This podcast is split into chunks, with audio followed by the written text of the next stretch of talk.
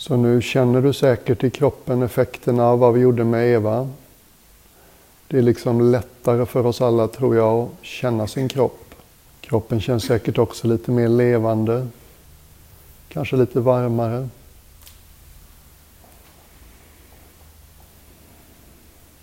Mjukare.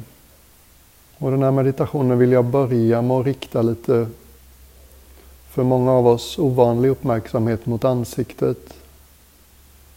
Det är en ganska laddad plats, ansiktet. Vi möter liksom världen med ansiktet mer än kanske någon annan kroppsdel. Vi läser av varandras ansikten.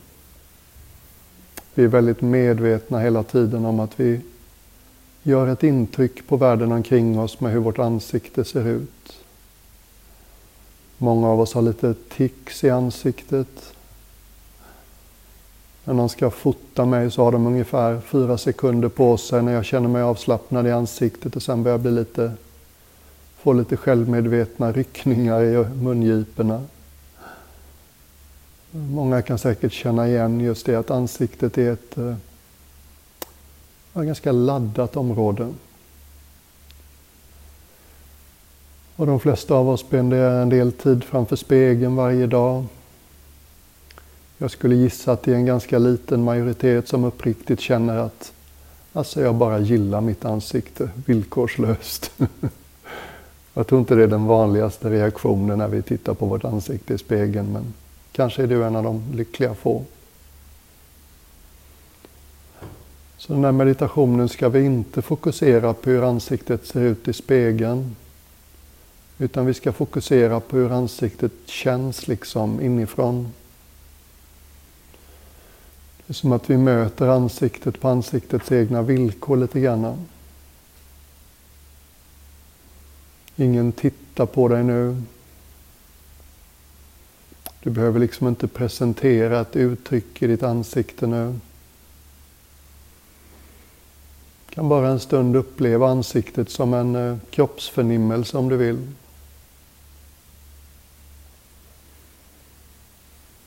Bara börja med att lägga märke till hur dina läppar känns. För de flesta vilar förmodligen läpparna mot varandra. Du kan säkert känna en mjukhet i läpparna. De brukar ofta kännas lite varma men kanske gör inte dina det. Det brukar finnas en viss känsla av fukt i läpparna. Ibland kan man känna ett litet darr i läpparna. Halsen och läpparna är ställen där sorg vi inte har mött sätter sig. Mm. Jag har en del sånt märker jag. Vi är liksom inte ute efter någonting, vi bara möter ansiktet på dess egna villkor. Så här känns ansiktet just nu. Så här känns läpparna. Och är någonting spänt någonstans i ansiktet när vi går igenom det så säg inte till det att det ska slappna av. Det funkar inte att säga till kroppen att den ska slappna av. Däremot så funkar det att känna det som är spänt. Och genom att ge det uppmärksamhet så kopplar vi upp oss på kroppens egen intelligens. Och vilar vi uppmärksamheten en stund på det som, det, på det som är spänt, så ibland så börjar det slappna av. Det är kroppens egen intelligens som gör det. Kroppen är liksom kodad för avslappning och välmående. Och fortsätter in i munhålan. Även där känner du säkert en viss fukt, en viss värme. Säkert kan du på något sätt förnimma den mjuka insidan av munnen.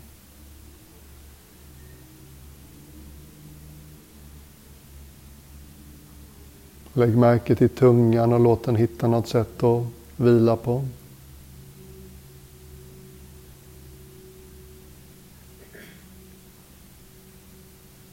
Ibland kan det vara svårt att känna sina tänder men säkert känner du att tänderna sticker fram ur tandköttet.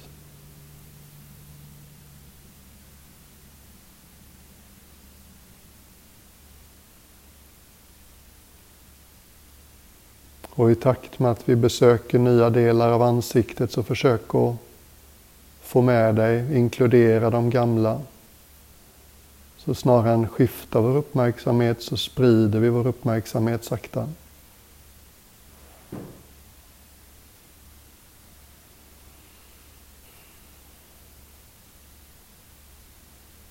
Inkludera även käklederna. Nedanför skallen så hänger det ett ben som heter käkbenet. Det fäster i två små gångjärnen på varje sida om skallen. Använder du mycket viljekraft och ansträngning i livet så sätter det sig ibland i käkleden.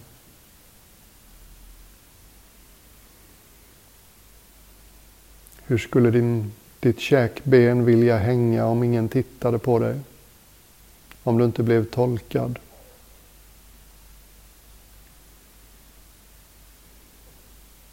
Känn, känn längs med hela käkbenet. Det är ganska mycket små nerver och grejer där har jag förstått.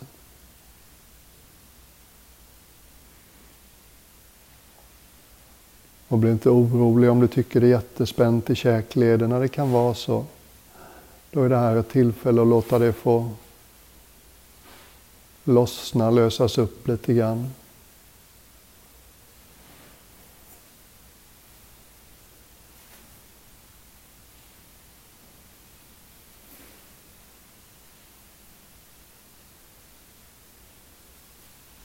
Kom tillbaks in i mitten på ansiktet. Det är inte alltid så lätt att känna av sin egen näsa men kanske kan du på något sätt känna av näsryggen eller näsans sidor.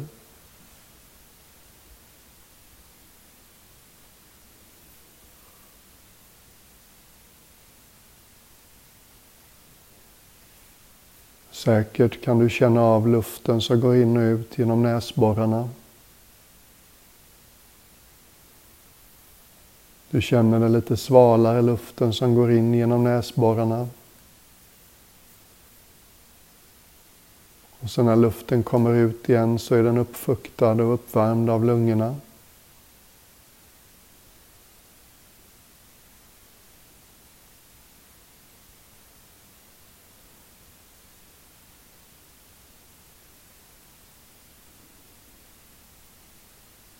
Verkligen bara vänj dig vid den här receptiva uppmärksamheten. Ingen agenda.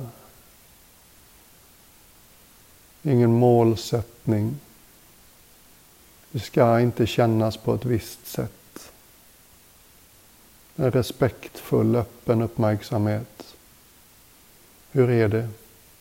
Vad känner jag?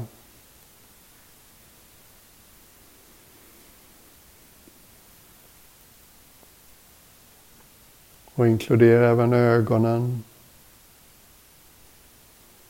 Två små bollar som sitter i sina socklar. Flyter i ögonvätskan. Fokusera en stund speciellt runt och bakom ögonbollarna. Miljontals små synapser och ja, nerver och muskler, vad vet jag, jag vet inte ens vad det kallas, men allt det där runt och bakom ögonen som hjälper oss att hitta rätt fokus. Och även där är det säkert många av oss som känner att det är lite spänt kring ögonen. Ett modernt liv kräver en massa högfokusaktiviteter, skärmar och böcker och tidningar och trafik och allt vad det är. Och det är lätt hänt att ögonen nästan fastnar i ett högfokusläge. Så bara känn runt och bakom ögonen nu. Lägg märke till processen, att du kanske lägger märke till spänningar. Du vilar din uppmärksamhet kring spänningarna. Och i sin egen takt så händer det ofta att kroppens egen intelligens väljer att börja släppa på spänningarna. Ibland kan det till och med kännas som att socklarna, liksom ögonhålorna, släpper lite av sitt grepp om ögonen. Det är lite som att blicken går från högfokus mot ett mera mjukt fokus. Mot solnedgångsblick. Mot öppet landskap och stor horisontblick.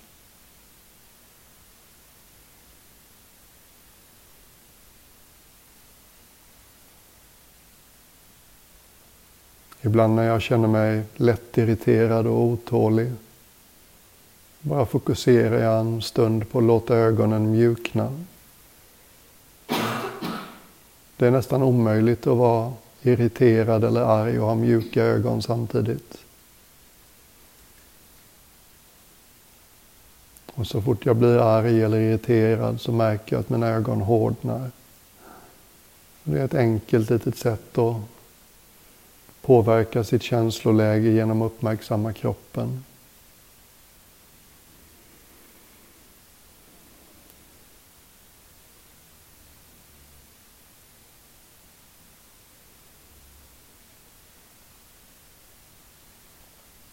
Och så inkludera även tinningar, ögonbryn, panna,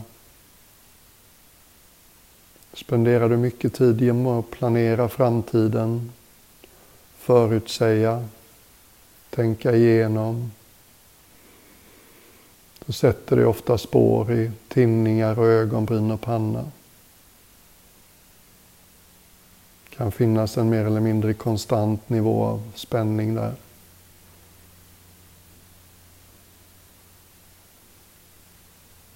Precis som vi har gjort innan Lägg märke till eventuella anspänningar i det här området. Vila uppmärksamheten på det.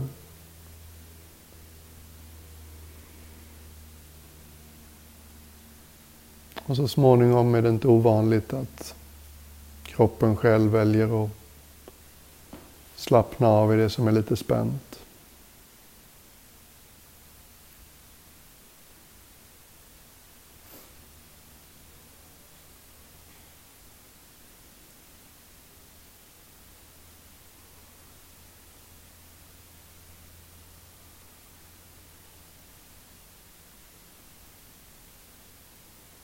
Och så håll verkligen hela ansiktet i din uppmärksamhet nu.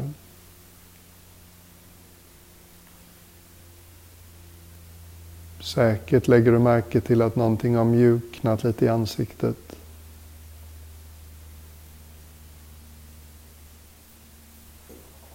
Ibland kan det till och med upplevas som att gränsen mellan ansikte och luften utanför ansiktet blir lite mjukare.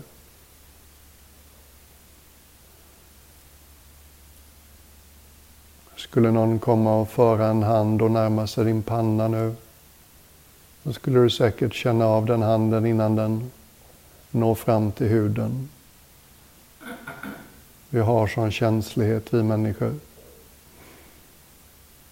Vi har en känslighet som sträcker sig utanför hudens slut.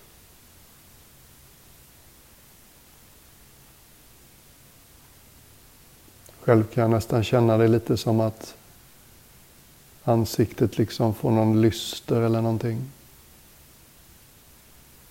Du vet den där kristna passagen inom bön om att Gud låter sitt ansikte lysa på oss. Kanske kan du också känna lite grann hur ansiktet liksom lyser lite mjukt inifrån.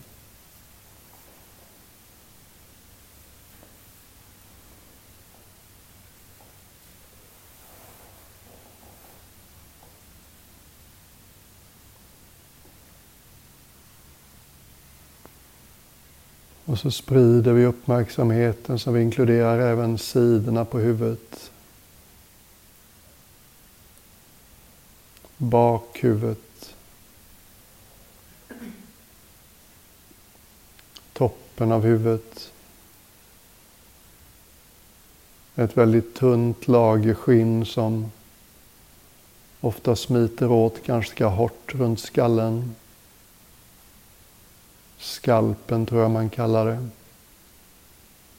Och samma sak där, upplever du att skalpen håller lite onödigt hårt om skallen. Så bara håll det i din uppmärksamhet en stund. Det är så vi hjälper kroppen att slappna av i det som behöver slappna av.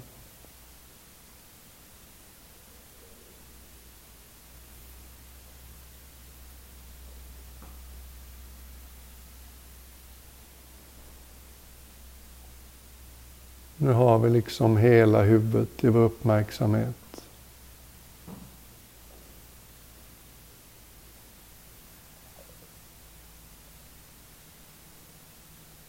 Inte som en bild i spegeln. Inte som det vi möter världen med. Utan som bara ännu en kroppsdel. Ännu en kroppsdel som sitter fast i bålen.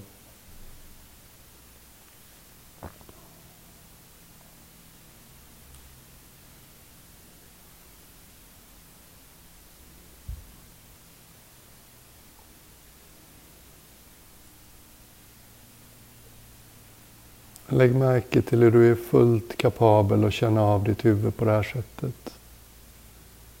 Det är inget konstigt eller svårt. Det är bara ovanligt.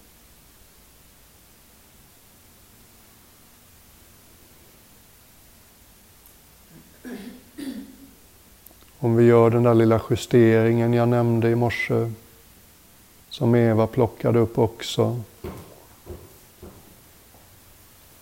Vi tänker oss att någonting mjukt lyfter på vårt huvud. Utan att resten av kroppen lyfter.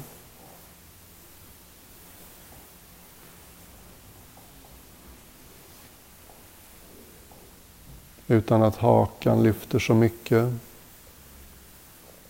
Så vi rör oss lite mot dubbelhaketerritoriet. Det är som att vi lyfter i ryggradens tänkta förlängning uppåt. Om du gör den justeringen långsamt så känn vad som händer i hals och axlar.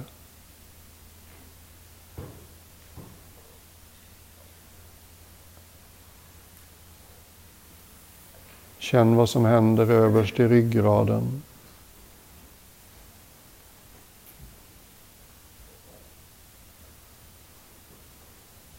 Längst upp så är ryggradskotorna väldigt små. De ligger på varann. Och helt plötsligt kommer det här jättestora, jättetunga huvudet.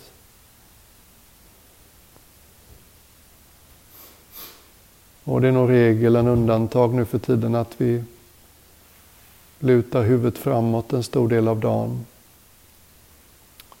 Huvudet är kanske redan framme när vi är på väg någonstans. Gamnacke som vi kallar det när vi fastnar liksom i stirra på skärmläge eller stirra på skärmen på kontoret-läge. Så bara liksom bejaka din känslighet. När sitter egentligen huvudet rätt upp och ner på ryggraden? När slipper nacken jobba övertid för att hålla huvudet på plats? Ett litet en ledtråd är att du ofta känner dig lite större då. Som att du sitter lite stoltare. Du krummar inte längre med ryggen. Bröstet känns lite öppnare. Halsen känns lite mer exponerad och tillgänglig. Det drar liksom lite åt hållet, sitta som en drottning, sitta som en buddha. Och lägg märke till eventuell tveksamhet kring att bli så stor, sitta så stolt. Det kan finnas livslånga vanor att göra oss små. Det är inte ovanligt.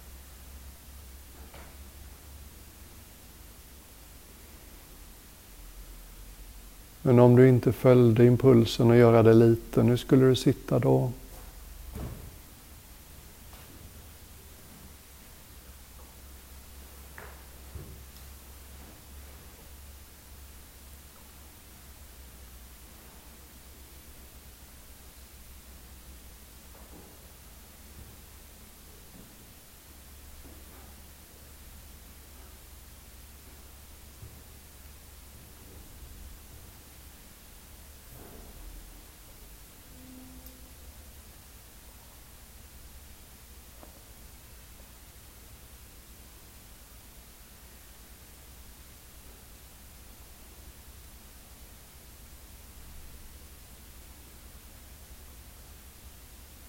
Har axlarna hittat en vilsam position? Vill de glida ner lite? Är skulderbladen glada? Eller vill de sjunka närmare varann?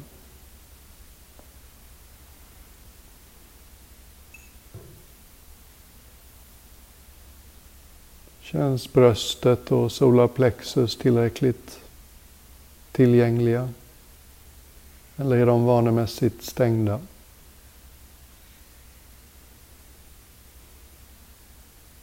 Har magen hittat sin goa, glada rundning som buddhastatyn bredvid mig? Eller håller du vanemässigt in den?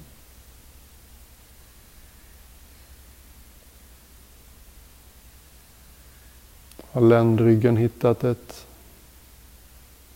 balanserat läge? Eller krummar den eller är den framskjuten för mycket?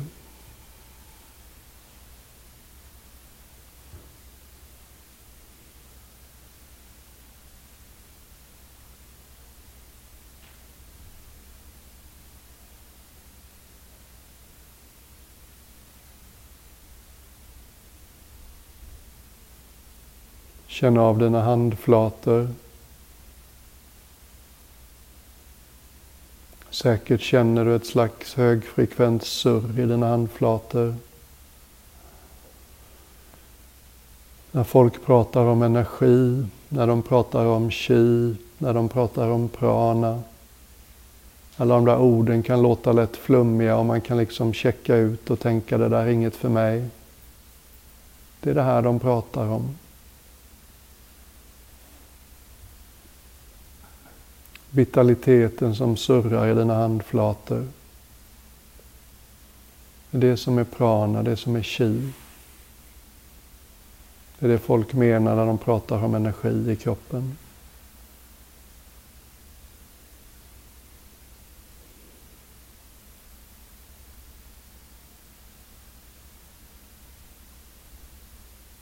Känn av hela höftvaggan,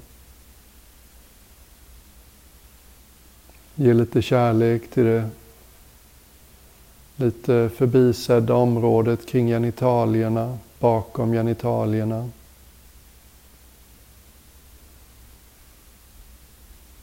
Precis samma vanliga uppmärksamhet. Hur är det?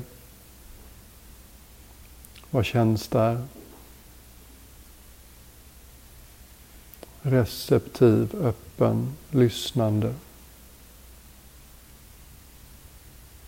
Känn av, känn av området kring rektum, bakom rektum, mellan genitalierna och rektum. Bekanta dig med bålens bas. Det här är liksom överkroppens fötter om du vill.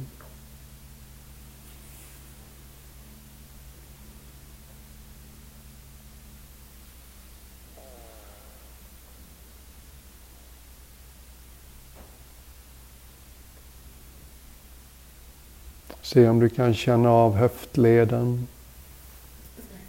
Kroppens största ben, lårbenet, hakar liksom in i höftvaggan.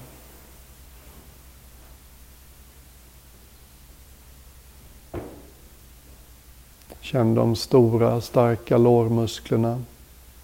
Kroppens starkaste muskel. Känn av den enkla knäleden. Underbenens relativt muskulära baksidor. Och mera sårbara framsidor.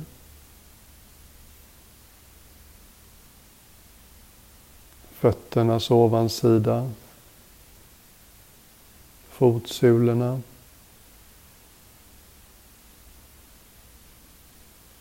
Och tårna som fick lite kärlek i Evas yogapass. Så liksom sitt i hela din kropp. Ha en bred öppen uppmärksamhet på hela kroppen. Du är fullt kapabel att känna hela kroppen på en gång. Alla de små signalerna som gör att även om ögonen är stängda så vet du att du har en kropp.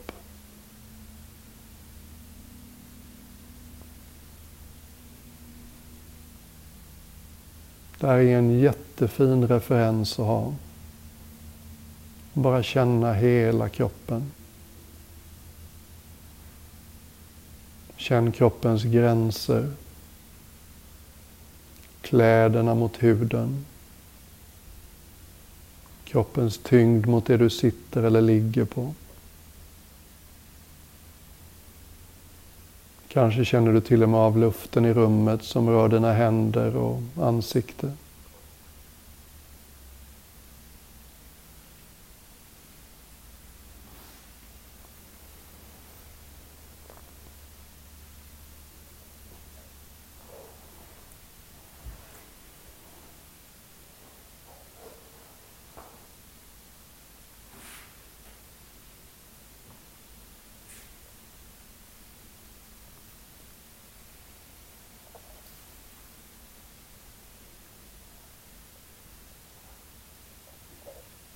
I det här läget är det inte ovanligt att man känner liksom som att man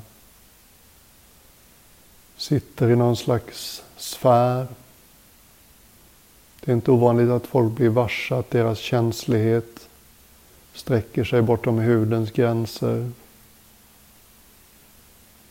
Skulle någon närma sig med en hand mot en av dina händer nu så kan du säkert känna att det skulle jag nog kunna läsa av eller upptäcka innan deras hand nådde fram till min. Det här är inget konstigt eller mystiskt eller flummigt.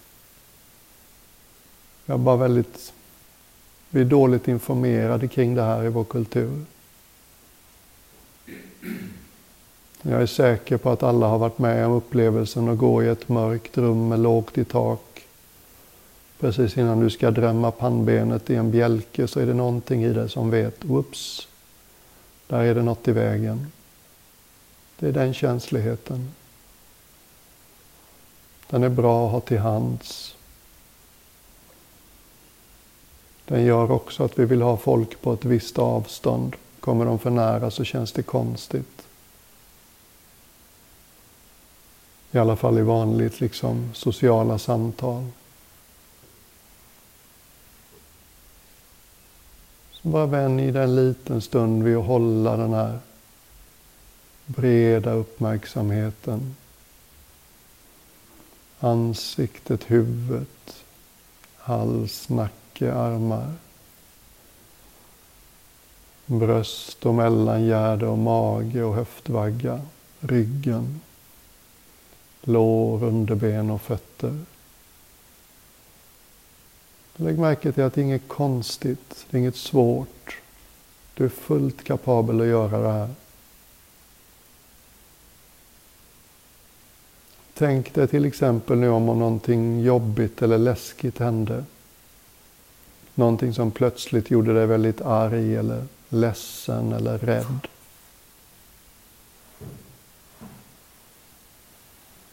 Kan du möta de svåra stunderna i livet på det här? Möta de svåra känslorna i kroppen. Istället för automatiskt gå upp till huvudet och skapa en massa tankar och scenarios och resonemang. Det är så mycket lättare, så mycket renare. Då blåser liksom känslan igenom. Den blir mer intensiv och den varar mycket kortare. Och hur jobbig eller otäck eller pinsam känslan än har varit. Så när den har blåst igenom så är du alltid starkare.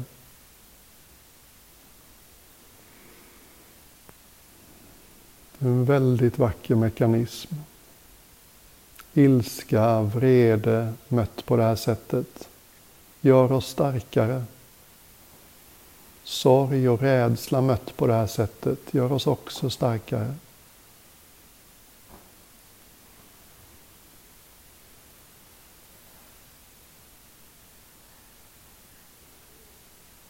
Så bara håll hela kroppen i din uppmärksamhet en liten stund till. Vänj dig vid det här.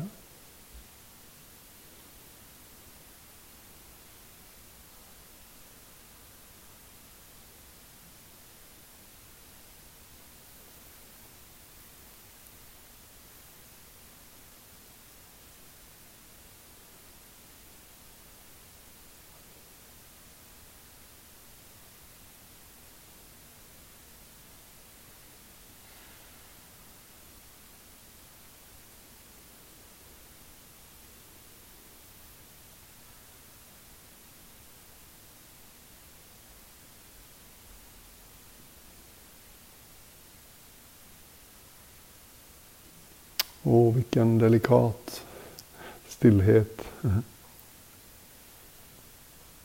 Jag tänkte jag vi skulle ta det här ett steg till.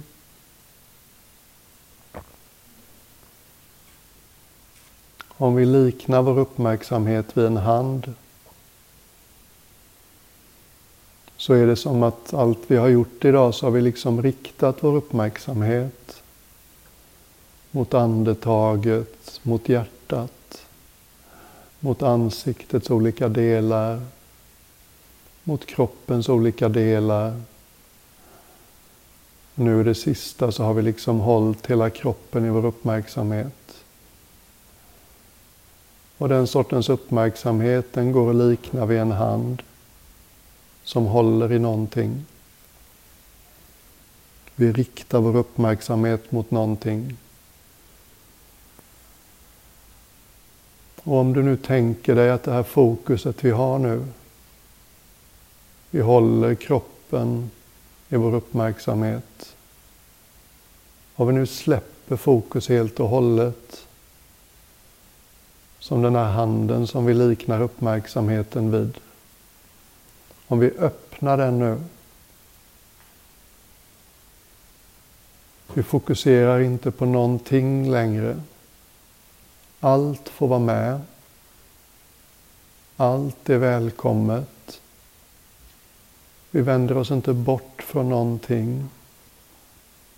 Men vi smalar inte ner vårt fokus till någonting heller. Det är som att du låter din uppmärksamhet bli så precis så stor och expansiv som den kan. Det här betyder inte att vi spejsar ut. Vi börjar inte dagdrömma. Vi är alldeles närvarande. Vi hör ljuden i rummet. Vi känner kroppens alla små impulser och allt vad det är. Vi lägger märke till att det kommer och går tankar på hjärnkontoret. Det kan finnas känslomässigt väder som rör sig igenom oss. Vi kanske känner lukter, kanske till och med smaker. Bilder kanske dyker upp i huvudet. Allt får verkligen vara med. Det är som att du lutar dig tillbaks i din största uppmärksamhet.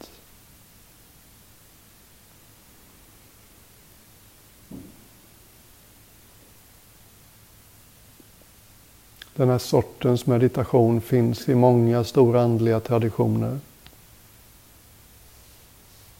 I tibetansk buddhism kallar man det ofta dzogchen, ibland mahamudra. I japansk buddhism kallar man det chikantaza. Jag är ganska säker på att det finns i en massa andliga inriktningar också.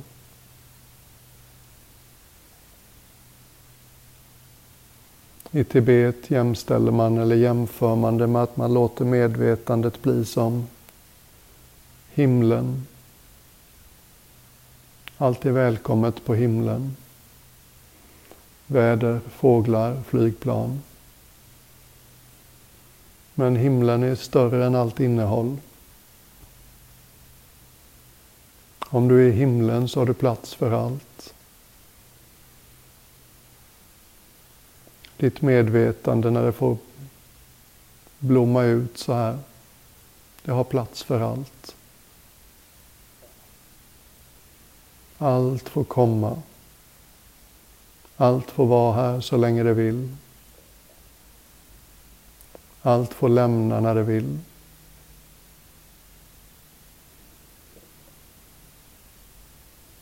Här kallar jag det inte uppmärksamhet längre, det blir något annat.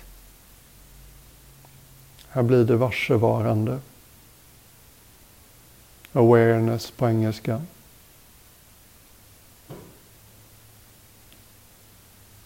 Du är liksom den stilla punkten genom vilket allt kommer och går.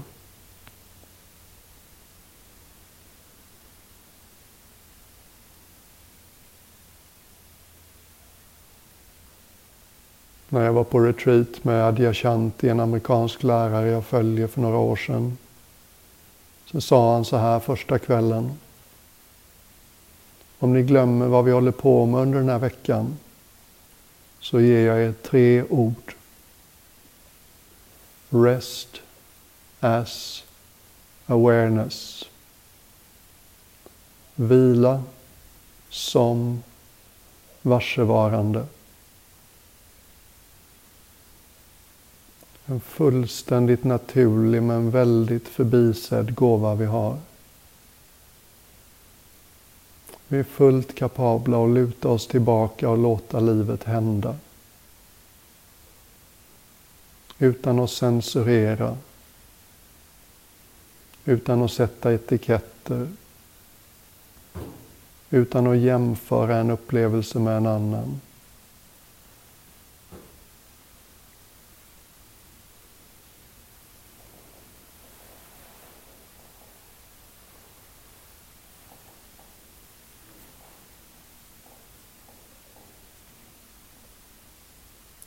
Tänket är för mycket på det här. Det här är liksom svårt att greppa för intellektet.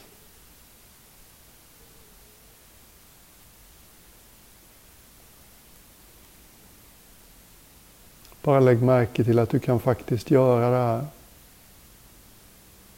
Det är som att vi går från en knuten hand till en öppen hand.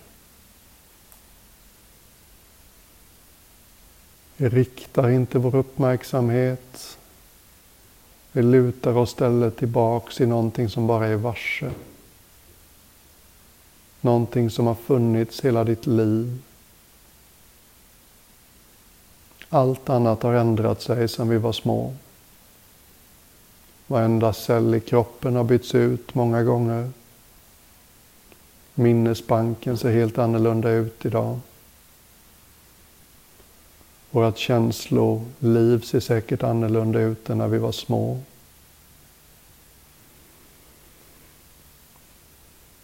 Tankarnas innehåll ser förstås också annorlunda ut idag än när vi var fyra år gamla. Och så finns det en enda sak som är exakt likadan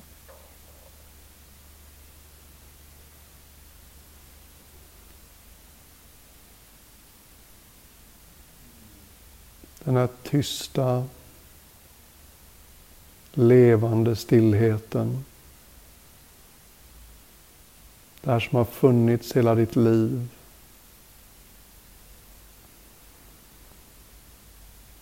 Det här som aldrig har ändrat sig.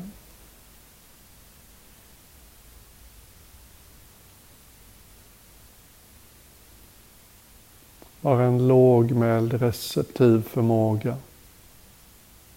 Någonting i oss bara registrerar, tar in, skyggar inte för något, lockas inte av något, tycker inte något om något.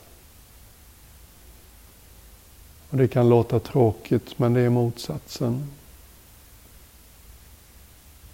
Det kan till och med kännas storslaget. Lite majestätiskt. Ju mer du ger det, ju mer får du tillbaks. Ju mer du lär dig att lita på det, ju mer står det dig bi. Ju mer du vänder dig till det för guidning i livet, ju mer guidning får du.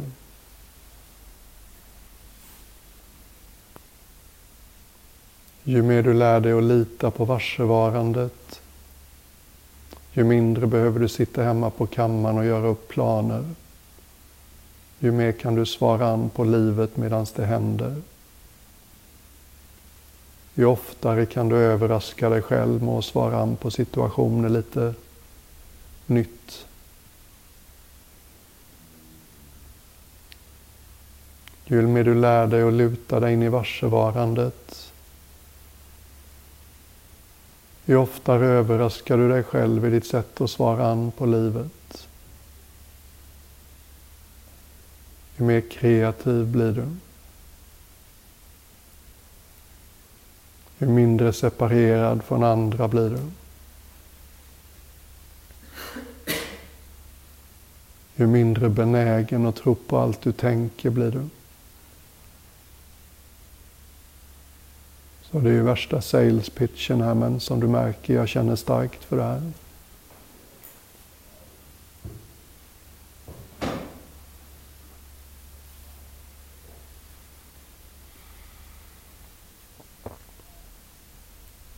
Alldeles strax är den här meditationen slut. Men bara ta de sista två, tre minuterna